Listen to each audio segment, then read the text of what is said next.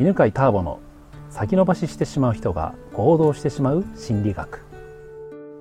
こんにちは。今日も哲ヶ岳から人間心理学の講座をお送りします、えー今回の生徒も湯本さんです。よろしくお願いします。お願いします、はい。あお仕事はどんな仕事でしょう、えー八ヶ岳南麓の地で、うん。えー農業を営んでおります。うんあのいや単にね野菜を作って売るだけではなくて、こう生産者と消費者が一体になって、うんうん。えー食べ物を作っていく、うん。えーコミュニティ型の農園を目指しております。素晴らしいですね。なんかじゃあ前回はねえー、と家族に対して仕事の時にイライラしてしまうがありましたけど、はい。なんか他にありますかね、うん、やはり僕にとっては、うん。パートナーシップがあの課題なようで、うんうん。うん特にこう仕事とうん。パートナーシップの、両立というかうん。バランスというか、それを取るのが難しいなと感じています。うん。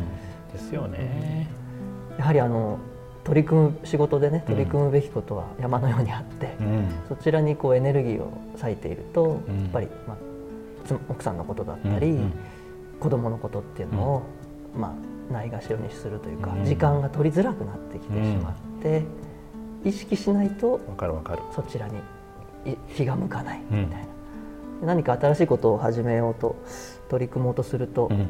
奥さんとの関係がうん。ちょっとギスギスしだしたりとかおっていうのがまあたびたびうん。あってうん。現在進行形なんですけど、何かアドバイスをいただければと、はい。いや全くね同感ですよ でねえーっとまずねあの今聞いて思ったことね、はい。あのあるんですけど一つはね湯本さんもね男性的な男性なんですよね、はい。うん、だから、えーっとこれ男性的な男性はみんな同じ感覚になっていて、はい。仕事とパートナーシップの両立難しいんだよね。はい。だって使う脳が全く近くないですか、違いますね。ね、仕事の時は結果があって、はい。うん。そのためのどういう過程を踏んだらいいか、はい。そのためにはどういう段取りを組んでったらいいかみたいなっていう思考でになるけどパートナーシップって相手の気遣いをするとかコミュニケーションとか気持ちを察するとかそういうなんか全然使う脳の場所が違うようん。ね。これを切り替えるのってはい。なかなか難しくて、うん。特に、えーと男性的な男性というのは仕事脳がいわゆる発達しているので、はい。一旦こっちを活性化したモードになってしまうと、はい。こっちのパートナーシップ脳みたいなうの方がスイッチがねオフになっちゃうんだよね、んなりますね。うん、だから難しいってなりますよね、うん。そうですね。じゃあ、ね、自分はほら男っぽいじゃないですか、はい。うん、奥さんはどんなタイプだと思いますか？奥さんはうん全体を見てくれていて足りないところを補ってくれてるのかなっていうのに今感じました。ああそうなんだね、え具体的にはどんな感うじ、ん例えば僕自体僕自身先ほど全体を見てとかって言ってましたけど、うん。あの僕が見足り、うん、見れてないところ、うん足りてないところを奥さんは一歩引いた視点で見ていてくれていて、足りてないところを補ってくれてたのかなと。うん。いいですね。はい、なのでまあなんていうかな、まあ、女性的な視点っていうのをやっぱりうん感じました。うんうんうんなるほど。じゃあ、えっ、と奥さんって女性的な女性？おそらく女性的な女性だと思います。ね母性の人だと思います。大体そうやってあのバランスを取るもんなんで、はい男っぽい人は女っぽい人に惹かれるんだよね。うん。だからもうちょっとこう中間の人は中間のお互い中間のうんうん人に惹かれるっていう法則があるんで、だから大体ねあの起業する人とかはい。自営する人っていうのは男っぽい人が多いんで、は大体パートナーシップの問題ねみんな出てくるんだよね。はい。うん、でそれじゃあ逆に奥さん側の意見は何かっていうと、はい。みんな同じではい。仕事ばっかり 家族のことを見てくれないみたいなのがあって、はい。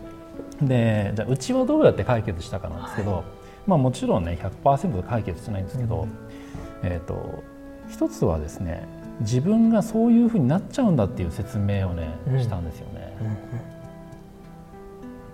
なんかもうまあでも自分の場合は特に分かりやすくて本とか書いたりとかするともう完全になんかその組み立てるなんか作家脳になるのね。